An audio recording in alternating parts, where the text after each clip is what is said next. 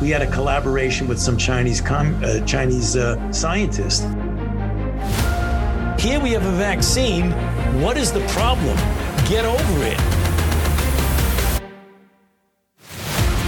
Now, if we do a really great job on new vaccines, healthcare, reproductive health services, we could lower that by perhaps 10 or 15 percent. I hope that it can occur in a, a civil way, I, I, and I mean civil in a special way, I, peaceful.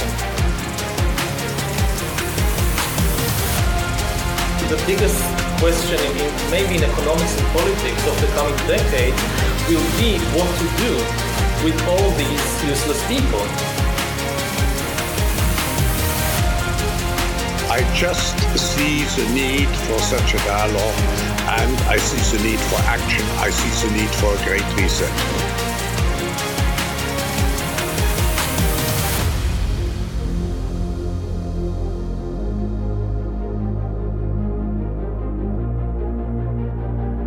We are 42 months into two weeks to flatten the curve. Thank you for joining us today. I'm Johnny Anderson alongside the fan favorite, somewhere between iconic and psychotic, Lord Marty Foster. Lord Foster, how are you? Hello, Johnny. Uh, I am both disappointed and thankful but I'll, I'll expand more upon that as we get through the podcast. Well, that's good. I'm actually I'm looking forward to that because I have to admit you've already got my curiosity rolling, and we just had uh, a very interesting, uh, very interesting prep session, didn't we? We did. Uh, it was a podcast in itself. So um, yeah, it, it it was interesting. It was candid, and even you used a bad word. I, I, did a few bad words because I'm I, I like Bruce. I'm I'm sick of the cloak and dagger. Let's just get on with it. Let, us just let's move on. You know, let's yeah. Let's get this it, ball rolling. Let's get started. Right. Let's let's get this party started. And as I'm just, the phrase goes, is it is it shit or get off the pot? Yeah, something like that. Yeah. Yeah, yeah, let's just let's get on with it. Well, before we get into uh, our discussion today, we took a big risk when we started this podcast. We knew that we wanted to reach uh, a very large global audience, but we weren't sure how to do it, and we knew that we wouldn't be able to use social media. We wouldn't be able to use uh, big name platforms like YouTube. So we decided against all of that, even before all the censorship started. That's why we're based on you, the listener, telling people about us through word of mouth. We're not backed by fake corporate dollars that push fake agendas to make everyone hate each other. So if you're interested in supporting the work that we do, we do offer additional features with our now active subscription service. Benefits include access to our instant messaging platform for direct communication to us, along with early access to upcoming and sometimes unpublished podcasts, as well as exclusive access to our behind the scenes uncensored prep sessions where we talk about things that sometimes don't make it to the final product, such as what you're hearing now like what Marty just described.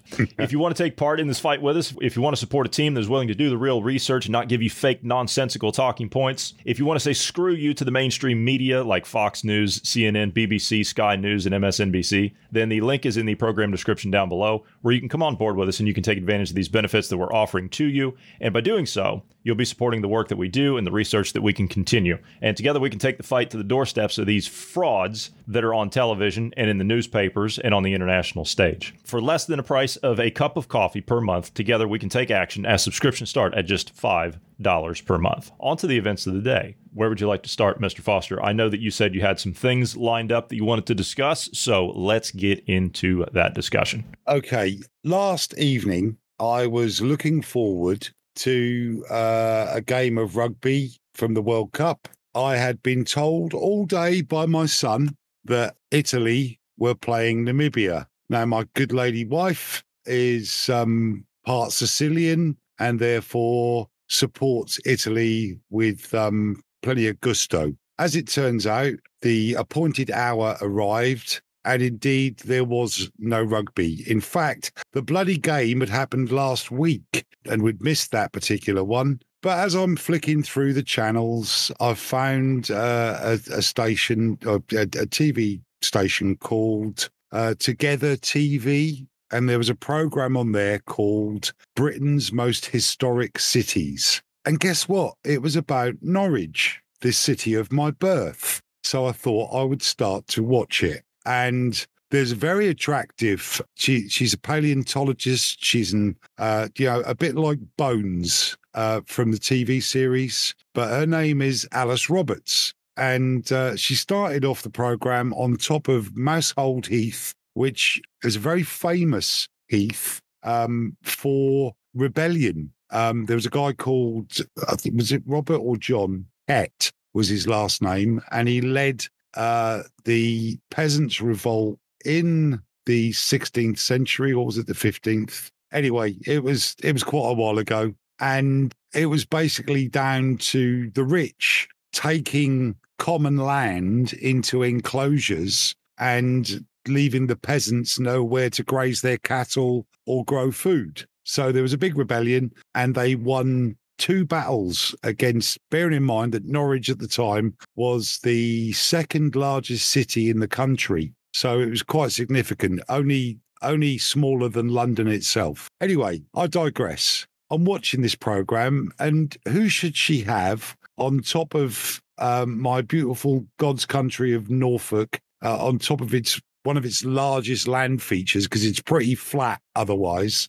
but a small Irish woman talking about the history of of the Heath and and and Kett and so on. And then we moved to the cathedral. It's a beautiful cathedral. It was um, originally a Catholic cathedral, and then during the English Reformation, all of the clergy and monks that were accommodated there changed to the Church of England un- under Henry VIII, and it survived. And who should they have there talking about it but a small and I'm making assumptions here, but she looked like Lori Lightfoot. So I'm saying she was a small, black, lesbian American lady telling me all about my city's history because she's apparently the record keeper for Norwich. How did that happen? Was there no one locally qualified or interested? The next thing, they went down a place called Elm Hill, which is a Tudor street. There was a massive fire in Norwich, just as there was in London, and a great deal of the city was destroyed. But this street remained intact and it's got all these Tudor buildings. And Norwich was big on textiles. So they had a lady there who was making textiles in the traditional Tudor manner, or way, I should say, because a Tudor manor would be a big house where the, the local lord lived. Anyway, guess where she came from? South Africa. I was getting ready so, to say, not the UK. so the next thing they got onto was talking about how because textiles was so big in Norwich, they then got people from Flanders to come across, basically financial migrants who were there to improve our textile industry. And the woman, uh, what was her name again? Alice Roberts, I think I said it. Said it was. Mm-hmm. She just had to say uh, and not for the first time. Um, uh, you know, workers from another country were invited in and improved our um, our, our finances and our, and our industry, which of course is true. But she was making a point of it, a political point in a program that's supposed to be about the ancient history or the history of Norwich. She's making a modern day point about uh, financial migrants and immigration and and so on. And I went, I reached what I like to call my it threshold at that point.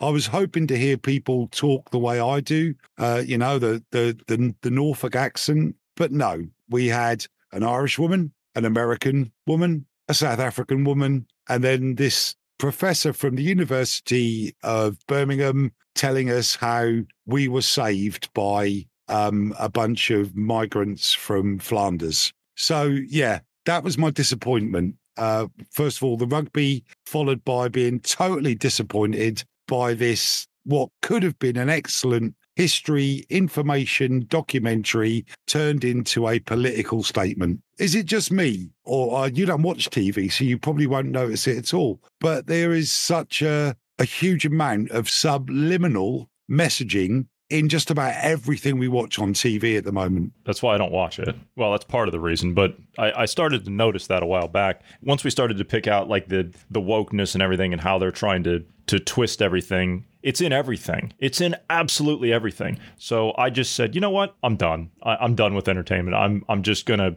It, it's it's gonna be one of those clean breaks, and that's it. And you know what? I don't miss it. I really don't care. I've got too much going on in in other respects to worry about all that stuff. I mean, you know how much studying I do, and that, that's what I do. That's my that's my thing that that I substitute for whatever. You know, the like I I'm sitting here thinking about how many books I can load onto my new memory card that I can entertain myself with, as opposed to using it for uh, like movies and, and TV show. And, and that's interesting because when I was doing um, some tablet shopping, I came across because I had a tablet that was, you know, 10 years old and it was just, it was at the end of its life. And so I needed a new one just for examining documents for things that we're doing here for research purposes. And as I'm looking for one, I obviously I want to get a good one, right? I want to get something that's going to last for at least that long. I want something that's going to go for at least 10 years. And as I'm looking at all of these these options, every single thing on them as a selling point is about entertainment. It's about playing games, it's about watching Netflix or uh, Amazon Prime Video or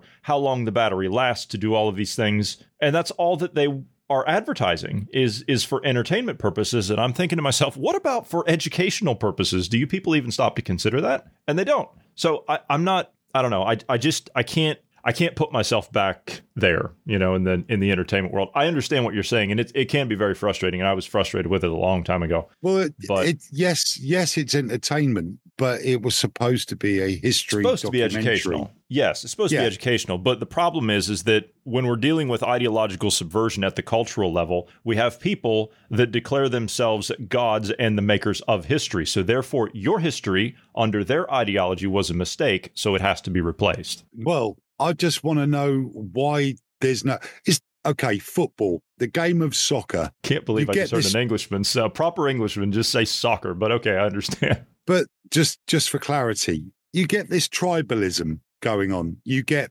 people supporting their hometown. Chances are that there will be nobody from their region, and in fact, usually at least 50%, particularly in the Premiership, are foreign players. So what what's what's driving that that urge? Of you know, why are people still prepared to pay the money for the um, season ticket, buy the replica shirts, pay the money to go to each game when it's it's not their town or their city that are playing football. It's not even their county. It's it's a global thing. And what upset me about this program initially until the the whole message about um, financial migrants was the fact that they could find nobody from Norfolk to actually speak on the program. That's what really upset me. I could have watched the rest of it if I hadn't have been so incensed by the complete lack of East Anglian in the program. Yeah, that that was my disappointment. But we can move on from that because that, that really that's just a bit of a rant. It's a long one. But my thankfulness is that I remembered to read the label today because I was back at the middle of Lidl today. I was yes, searching. I heard, I heard, about your uh, your almost two hundred pound escapade for something you were looking for for thirty four ninety nine. Yes. Yeah, yeah, yeah, yeah. But the thing is that they don't tell you this. They don't publicize it. It is clear on the packaging. But these power tools, which are pretty cheap and quite good quality, for stuff from China don't come with the chargers or the batteries. So I remembered to pick up, you know, the the packets with the chargers and the batteries in. So by the time I got to the checkout, not having got a trolley because I only expected to get one item, but I had in fact bought like a, a, a type of Dremel with a extra box of attachments, another cordless drill to give to my son, a cordless grinding machine, a grinder, and the chargers to go with all these things. I was teetering. I got to the checkout, which was empty, just one person going through one item. And the woman sat behind the, the checkout, said, I'm sorry, this one's closed. You'll have to go over there. And pointed to a checkout with about eight people in a queue, all with big trolleys full of shopping. And she must have felt she must have had some kind of empathy for just how much I wanted to stick one of these. No, I won't say well, I won't say that. But she's, oh no, it's okay. I'll do it here. So I put all this stuff down. But yeah, I was thankful that I checked the labels and I was thankful that a cashier uh, who was then going off for their break, actually did their job and gave me some customer service. None of this has got anything to do with modern day politics, other than I've probably just helped reinflate part of the Chinese economy. That is true. Their, their economy is not doing great. So, anyhow, moving right along, uh, I thought we could start with the uh, the online safety bill that has been arbitrarily rammed through in your country with almost little or no public recognition whatsoever. Nearest I can tell, no one in your country was consulted, as in, I'm talking about constituents, voters. No one was consulted. No one was advised. Nothing within uh, your media. Uh, no one talked about it. Nothing. Um, well, there's, a, cu- sudden, there's a couple of things yeah, um, where some consultation would have been nice. This is one of them. The other one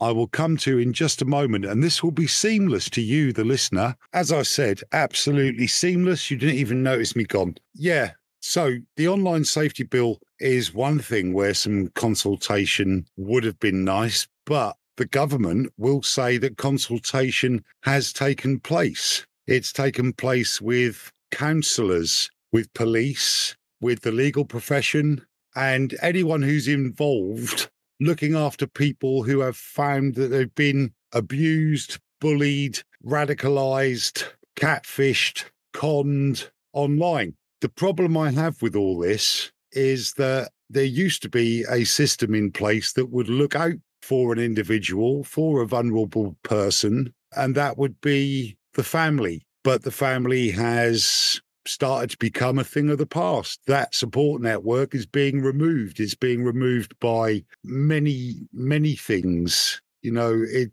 the the whole ethos of you don't have to be married, you don't have to stay with the the father or the mother of your children. All of these things are, are, are, are kind of under attack. Yeah. And I don't want to sound like a Bible punching maniac, but the family is important. And if the family was working as a proper support network, these these kids that are getting um, groomed online by predatory paedophiles, the parents would know what they're up to. They should know what they're up to. Yeah. Kids are sneaky. They always have been. Some of the stuff that I did as a kid before the internet, when you had to be really sneaky, it wasn't just a, a matter of a quick flick of the mouse and close that screen down. Yeah, yeah, We had to we had to be super sneaky to get things past our parents. And they always found out. They always knew what you're up to. And someone always ratted For, you out, didn't they? yeah, yeah. Usually one of my sisters. But it's one of those things where if the family is working, particularly for that type of online victim, there would be an element of protection. Yeah. So the, the other areas are things like scams you know, if by now you don't know that an email from Nigeria telling you that you are going to get millions if you just deposit thousands to pay for the transaction into a bank account. If you don't know that's a scam by now, actually, you probably deserve to be scammed. Radicalized, you know, fundamental religious radicalization all happening online. Uh, Shamima Begum, how did she get to, to Syria? She got to Syria because she looked at the right websites and spoke to the right people, or the wrong people, I should say, and made her way there. And that wasn't even about that. That wasn't the real fundamental radicalization. That was just about come and be the bride of a jihadi. And you know, you, you get this concept that Asian families are at least looking after their kids. Well, not in that particular case, they weren't. Something went terribly wrong there, didn't it? Mm, indeed. Well, so what do, what do you want to say about the online well, safety? I would well, what I would like to say is I think it's atrocious to be fair because it is a uh, it's a landmark piece of I don't even want to call it legislation. It's a landmark piece of treason. Pardon me for speaking out of turn. I'm not English, but I think it's atrocious. I think it's I think it's disgusting, and it it is it's antithetical to what uh, the foundations of what are supposed to be uh, liberal democracies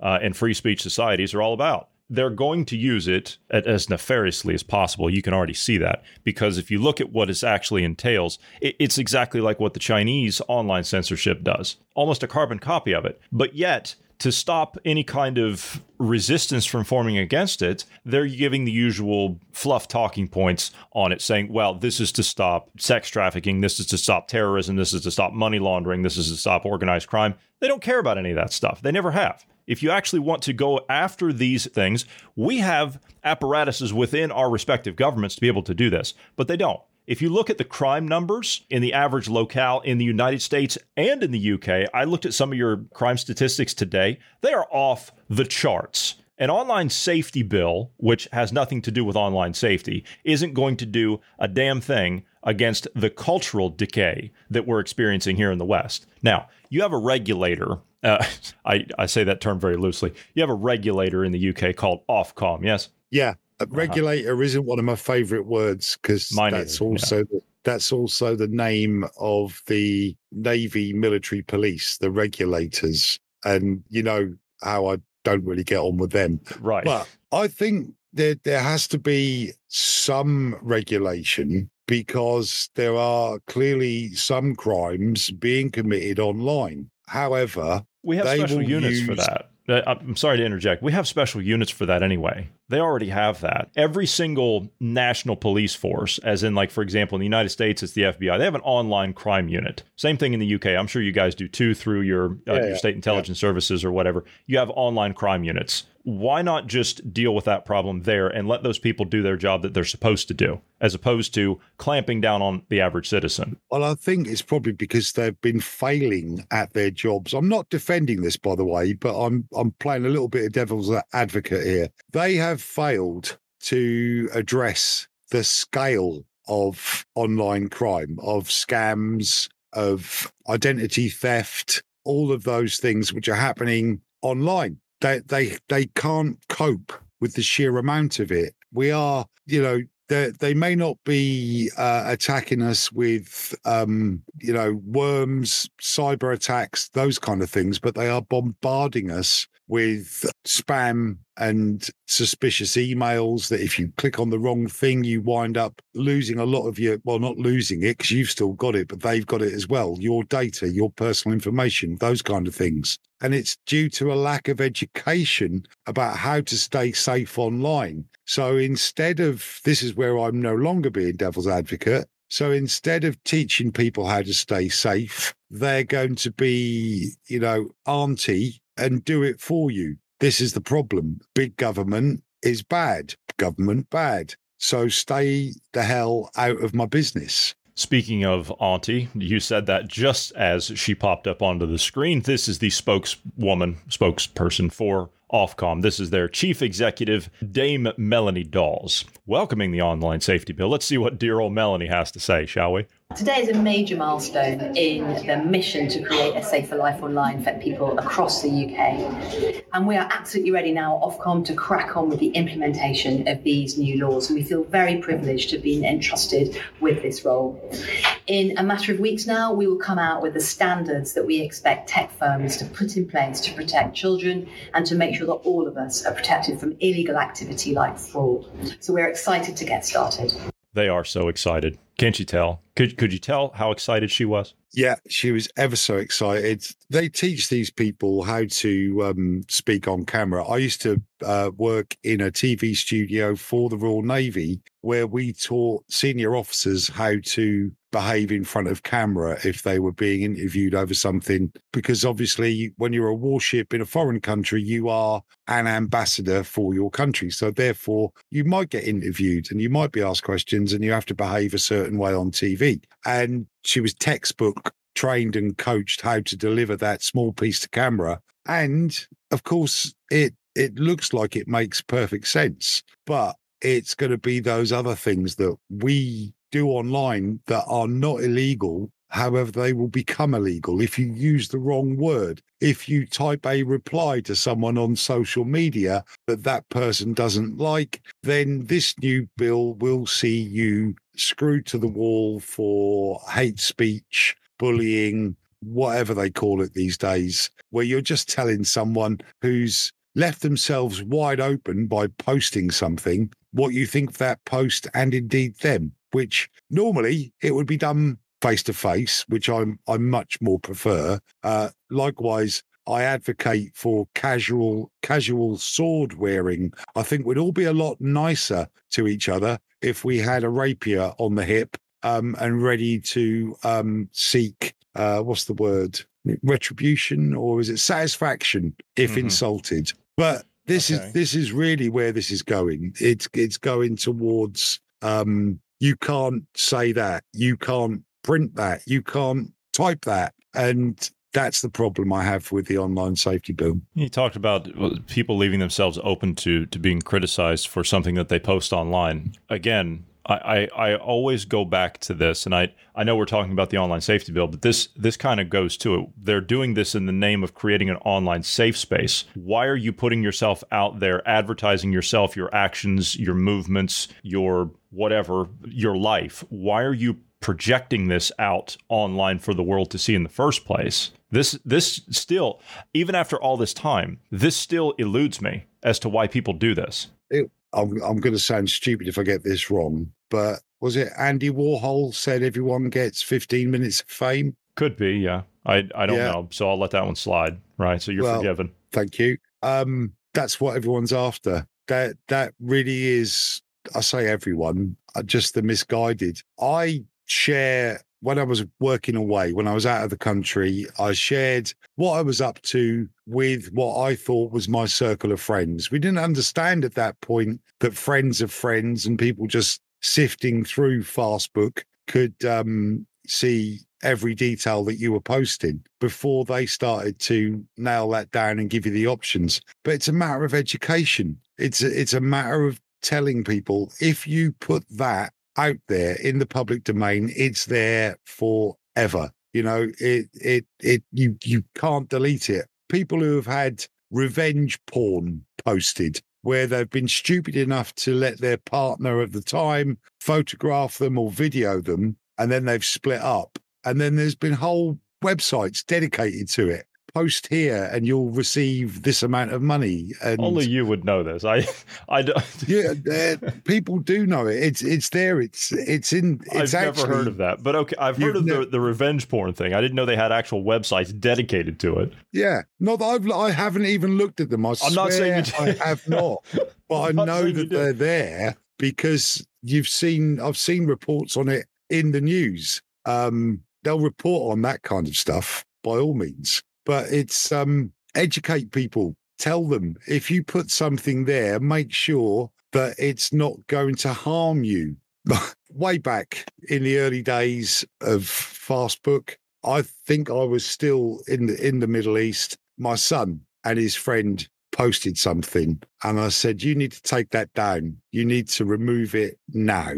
And it wasn't even it, it wasn't hate speech it wasn't anything that they could possibly get prosecuted for. But i we you know the the phrase what would jesus do? Yeah of course. We yeah well we've got a friend called jess and she's extremely prim and proper and she is an example to us all. So we say what would jess think is is what we have to have in our head before we press post on anything within social media. And that's all people need to do. They just need to be aware of what they are putting out there in the public domain, how it could be used by others. So that's the real lesson. And that should be taught in schools. I don't think it is. No, so we're, not, instead, we're teach we're teaching everything in schools that we shouldn't be. Rather than teaching kids practical knowledge and things that they that they need and things that they're going to use in life, we teach them nothing really. I heard a story well, today to that effect. I, I, heard a story today. There was a um, there was a substitute teacher who was filling in for a college course. Okay, these there were 30 students. Okay, 30 students, if you can imagine this, 30 students that were in a college course, as in had completed the the high school, you know, the the primary school, completed all of that, and were in college. So it was a simple exercise, right? So just for the, the class of 30 students, simple exercise for one class. There was a blank map of the world. And the simple exercise was to get all the students to put the names on each of the seven continents and each of the oceans. Only three of them could do it. 27 of them could not. Well, thankfully, I now, would have been one of the ones that could do it. Yes, that's because Now, I want you uh, now keep this in mind. This is not current day that I'm talking about. This is back in the late 80s, early 90s that this took place. Yeah, but was it in America? Yes. Well, I've got to say that for a start, America is a big country. Uh, and it's not really one country. It's 50 separate states all rammed matter. together. When it no, comes to but, universities, it doesn't matter because you're taking in students from all over the country. I've got to say, and I, I don't want to lose us listeners, but there's about five Americans that I've encountered. You and Bruce and, and GP uh, are three of them. The other two uh, I met while I was in the Middle East. They are the only ones that I think even come close to having a clue about geography. You're just not very good at geography in America. I'm no, sorry. We're no, we're not. But, I'll admit but, that we are not. But that's that's that's by the by. What we have to remember is that um, the curriculums taught in schools always lag the job market by about 10 years. They're always playing catch up with the curriculum. And as well as the job market, we have to look at modern life as well. Back in the days, those that weren't academically gifted at school got into their last two years of uh, what we call secondary education, so up to the age of 16, they would pick their options. And one of the most common options picked by young ladies was home economics, basically learning how to cook. Now, really, should a school be teaching people how to cook? But that was the option that they were given. The young boys uh, at my school, for instance, who weren't terribly academic, went to do, and they got to go on a bus all the way to King's Lynn um, to do painting and decorating so that they were learning a trade because that's all that the system was expecting them to achieve to be uh, a painter and a decorator or a mother homemaker cook that that was what the, the choices that they had. People have got much more choice nowadays, and most of the education, if it's adhered to, will turn people out with a good rounded set of skills. But it still lags the job market and the modern way of living by about 10 years. It takes a long time to change a curriculum or syllabus. Indeed, it does. We're having dire consequences of of not teaching trades. Uh, now, I suppose we could go on and on and on about that subject, but in the interest of time, uh, we do need to move on. I would like to ask you about uh, to get your considered and informed opinion. You're very well versed in the field of aviation, or excuse me, of avionics, correct? I'm reasonably well versed. I used to build avionic equipment, okay. and well, I have worked most. on aircraft. There you go. Yeah. Okay. Yeah. There you go. I would like to get your considered and informed opinion on the F-35 incident that took place in the United States. So first of all, I, you obviously you know the backstory of this. We we've discussed yeah. this privately. Uh, to bring the listener up to speed, we were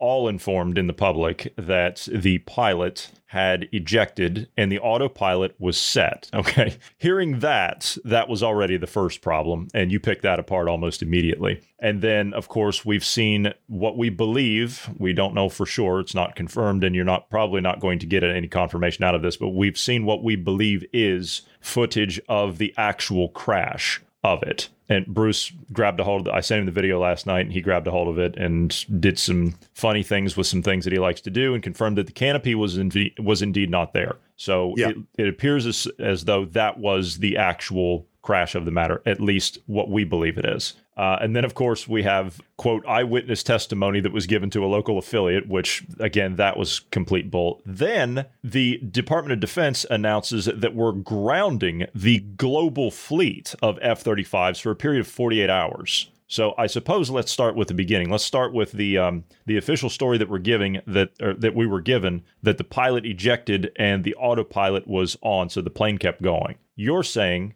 or at least what you told me privately, is that if the autopilot was set before the uh, well, the, the autopilot had to be set before the pilot ejected. Therefore, there was nothing wrong. So why did he eject? So I suppose well, let's let's start there. I'm not uh, fully sure that um, whoever's uh, air traffic controlling that aircraft, because all military aircraft are in constant communication with one station or another. So if the flight is going over several hundred or even a couple of thousand miles, then it will pass from station to station. And this being a military aircraft, it will pass from friendly military station to military station. And there are all sorts of uh, telemetry stuff that will be feeding backwards and forwards from the aircraft to the ground station during the course of its flight. So the only time that stuff is switched off is uh, when you're flying quietly, zero um, emissions in terms of uh, electronics, uh, RF spectrum emissions, when you're actually flying tactically. So I can't understand why they don't know exactly why the pilot ejected, because there would have been information being fed backwards and forwards right the way throughout. Oh, yes, there are flight recorders on board. They're now solid state digital flight recorders as opposed to magnetic tape, which is what I used to have to refurbish for tornado aircraft. So why? Why did the guy or girl eject? And they would know by now if they did eject, because I'm assuming they would have been recovered. You've got a whole section of your chair force that is dedicated to the recovery of pilots. They would have been scrambled immediately because this uh, took place over US soil. So there's there's lots of questions as to why don't they know? Why have they made this decision to ground all those aircraft? Those two things at the moment do not add up in my head. No, uh, nor does the official story that was put out uh, for the crash. We were looking at that. Uh, that was part of our prep session, going over some of that. And that doesn't add up either, does it? Well, no, because uh, hikers in a mountainous area saw the crash take place and or saw the aircraft flying. Bruce done his sort of forensic viewing of it and determined that the the cockpit had indeed been blown off because they had ejected. The, the aircraft then crashed into the dark silhouette of a mountain. Now, the eyewitness that was also put out on the news was in extremely flat farmland, nowhere near a fucking mountain. So that bit doesn't really add up either, does it? Not at all. Although the uh, the scream do, does kind of give it uh, a little bit of that scream was yeah. amazing. It was extremely accurate. It did sound like a jet engine on afterburner. He did well, but his choice of hat may give more of an indication as well, to his his mental state. Yeah, it, it is it is a bit hot down there, and it is very humid. And I have to admit that uh, a, a hat like that does help take the edge off of some of that heat when you're outside in the in this time of year. The man was uh, what, what's the word? It's not stereotype. No, he was a stereotype. Stereotype. He, the, the the actual. Where did like, they find him? I have no idea. Should I play it? Just for the sake of it, should I should I play it just so the listener? Yeah, uh, and here? Okay. I don't I don't mean this in any racist manner at all, but this gentleman is not the sharpest tool in the box, and that has nothing to do with the color of his skin. No, it's just genuinely, it's it's just funny that they always pick somebody like well, this, as in like the attitude, yeah, the mannerisms, the way they talk, and and everything. They they always pick that lady, this type of person. The lady talking about the fire in the apartment block. Yes. And she says, I, I, I went back for my shoes. And he said, Ain't nobody got time for that. And that became a meme. It, it was turned into a music track by sampling what she was saying. It was um it, it, it, was viral for quite some time. I'm pretty yeah. sure this is going to go yeah. viral as well. And it's like it has to. And then there's always the um, yeah, if you if you go the uh, the southern route, it's always the um, uh, the woman that's in the uh, the moo moo and the sponge rollers, you know, that's saying, "Oh, it was it was terrible. I thought we'd be killed, or even worse." You know, it's, it's always that kind of person, you know. so anyway, this is the uh, this is uh, Mr. Um, uh, Randolph White, I believe his name is. Uh, in the bathroom taking a shave and I heard a, a screeching, sorry, between a screech and a whistle. I said, what in the world is this?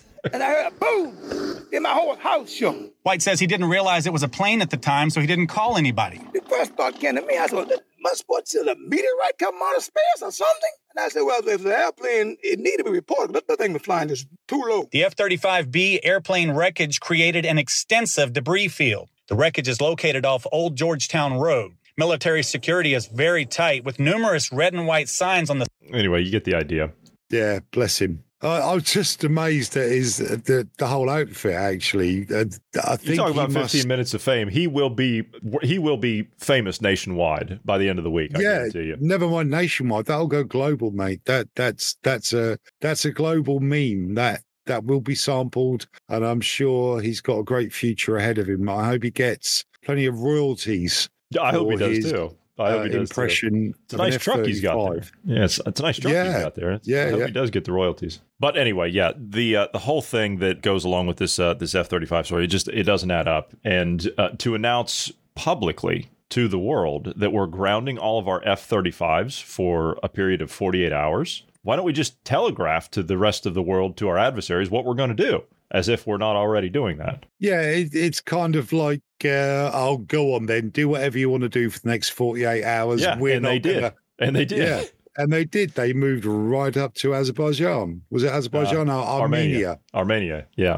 Yeah. You say Armenia, I say Armenia. Yeah. One other thing, speaking of the the tensions that could, I guess, escalate in different parts of the world, we've been hearing for a good number of uh, years now that uh, the Iranians are in danger of getting a nuclear weapon. Yeah which half of me believes that they've already got one, at least, uh, or, or they could have been given one, right, by the Russians or the North Koreans or the or the Chinese or something. So half of me believes that they've already got one. Uh, we're just we're we're continuously fed this line that oh they're going through an enrichment process and they're doing this and they're doing that, but at the same time if they've got one, then I would assume that Mossad would already know about it and that would be dealt with accordingly. I'm, I'm assuming. But that's one of those things that I guess we'll never know. However, there was an interview that was conducted by, God help us, Brett Baier, Mr. Toupee, from Fox News with the Saudi Crown Prince, Mohammed bin Salman. And this is what he had to say about the Iranians acquiring a nuclear weapon with the rest of the world. So it's a useless uh, uh, effort to reach a nuclear uh, weapon because you cannot use it. If you use it, you got to have a big fight with the rest of the world. If they get one, will you? If they get one, we have to get one. A nuclear Saudi Arabia? What do you think? I think that the prince is speaking to keep the popularity with his his people. Saudi Arabia doesn't need a nuclear weapon because an attack on Saudi Arabia, there's been a long standing agreement, just like with the UAE, that the West will protect those two countries. So, yes, he has to come out with a rhetoric and say, yes, of course, if they get one, we will, we must have one. But that's just for the ears of his people. That's not a serious thought. I was thinking about this earlier actually. You know, I've I've never just to that point, I've never actually heard uh, him speak English before. He speaks really good English. Well, of course, he was educated in England. Oh, was he? I, that I didn't know. I, I knew that he went. I knew that he he attended Western school, but he, I didn't know exactly where. He's probably also uh, spent some time in American universities. A great many of the uh, higher families within the Saudi and the United Arab Emirates um, and Qatar and um, Kuwait. Kuwait, Bahrain, they send yeah. their they yeah. send them Bahrain. They send their kids to the UK for education. And also, if you listen, you can tell where they're educated because some speak American, sorry, English uh, with an American accent, and some speak with an English accent. So, so you can tell where they've been educated. Mm. And you can also take advantage of this because you can really screw them up in a pub quiz with questions about geography if you know they were educated in America. This is a good point. Yeah. however, I highly doubt that the Crown Prince hangs out in many uh, many pubs. Anyhow, you were saying before I so You'd rudely be surprised. That's true. Sorry. Yeah. What was I saying? Oh, yeah. I was thinking about this earlier today. And you look at the Japanese fleet during the Second World War was absolutely massive. It was a huge fleet, they had powerful guns. But what was it that defeated Japan in the end? Well, it was the nuclear bomb. Well, exactly. It was technological advances. So after the Second World War and Japan uh, during the occupation by America, as everything started to settle down, and the apology by the emperor who was allowed to remain uh, and and so on. What did Japan do? Japan just got stuck into technology. It stole what it could. It broke it down into bits, it reverse engineered it. China now does the same. It's all about technological advantage. That's what they believe wins wars. And even if you're not looking to win a war, what you're looking at is to maintain your own security, then it's these technological advan- uh, advances that have to be uh, either discovered for yourself or shared, given to you by allies. Now, Iran has chosen not to have any allies because of religion, for want of a better word. Well, they have allies. We just... they they they don't really have allies, do they? What they have are people who are willing to do business with them. Okay, that's people. Fair. That's fair. I, I, was just I was looking more along the lines of um, Russia, China. You know, uh, the Russian Defense Minister Shoigu. He's there on an official state visit right now. Yeah, so. but they they're not. Whilst they might be barking mad religious burbling maniacs, they are not actually that stupid as to believe that uh, a Soviet or communist entity is actually their friend. They are a resource to be used and vice versa. That's the state of play between Moscow, Tehran, what Beijing. is it in Korea? Beijing, uh, oh, Pyongyang, yeah. Pyongyang. That's the state of play between all of them, actually, because they know that they live in this world where there is no real trust,